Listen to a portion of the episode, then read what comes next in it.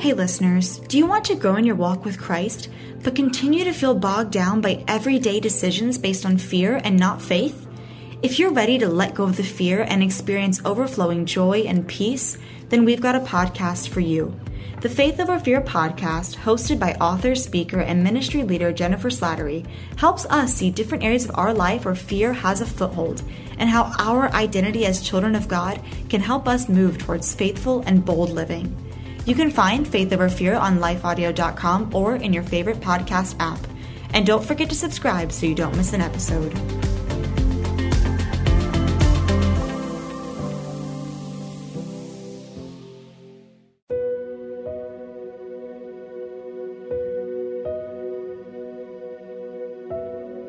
Four Ways to Cultivate a Thankful Attitude, written by Lynette Kittle, read by Laura Hopkins. Today's verse is Thessalonians chapter 5, verse 18. Give thanks in all circumstances, for this is God's will for you in Christ Jesus. Are there times in your life when, because of your circumstances, you don't feel like there is any reason to give thanks?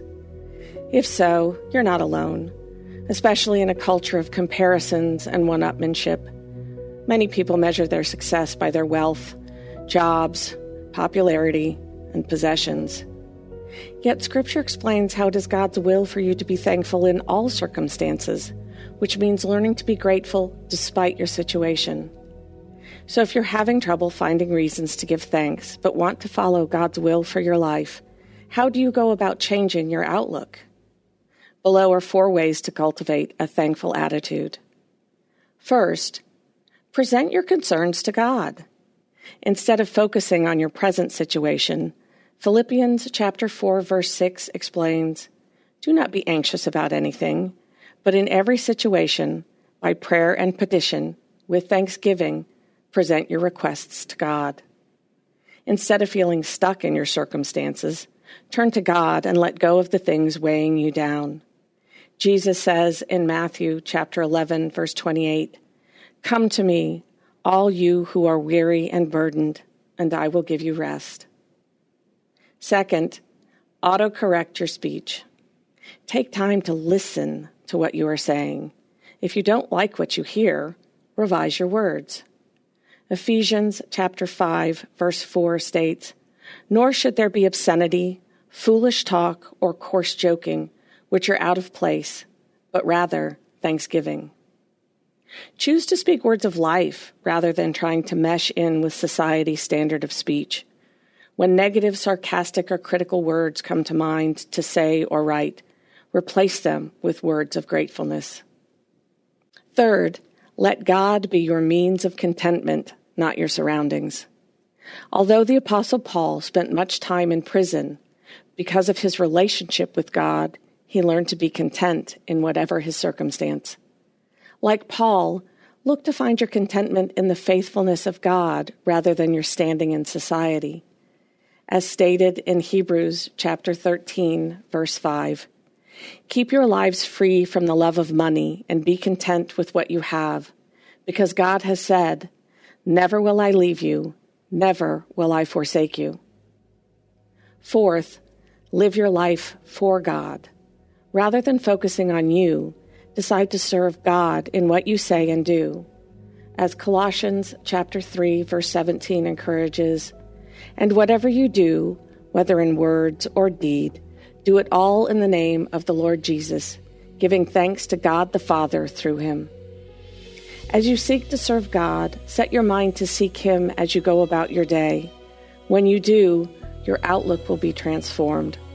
Although it will take time, effort, and consistency to redirect your attitude to be grateful in all situations, it will be worth it.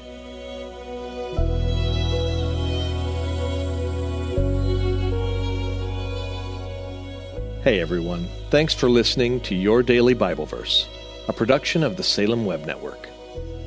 If you enjoyed what you heard today, we'd love for you to head over to iTunes and rate and review our podcast. It really does help people find us. This episode was produced by our managing editor, Kelly Givens, and recorded and edited by Stephen Sanders. Be sure to come back tomorrow as we examine more of God's Word.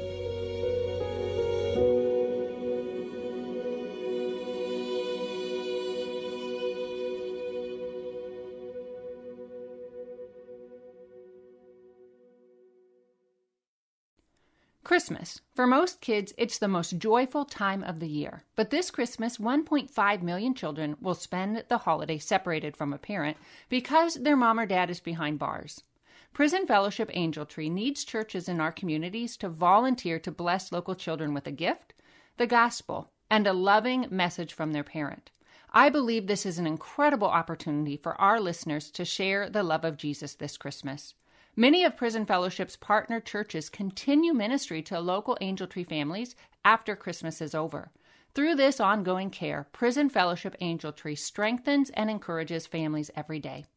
Angel Tree wouldn't be possible without the help of faithful volunteers. If you're ready to make an eternal impact in your community, please register today at angeltree.org backslash church. That's angeltree.org backslash church. Miracles are everywhere. Let our adventure begin! Discover PureFlix, your premium streaming service where faith and family values come home. Ready to have some fun?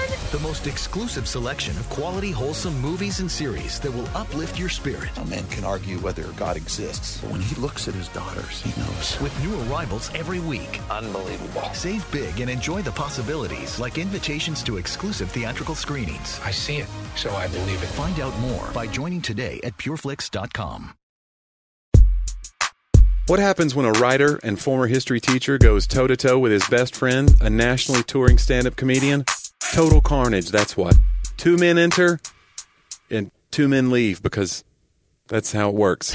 Actually, you get hilarious, real, and insightful conversations about life, history, culture, faith, and everything in between. Join me, comedian Johnny W., and my pal, author and speaker John Driver for Talk About That at lifeaudio.com or wherever you get your podcasts.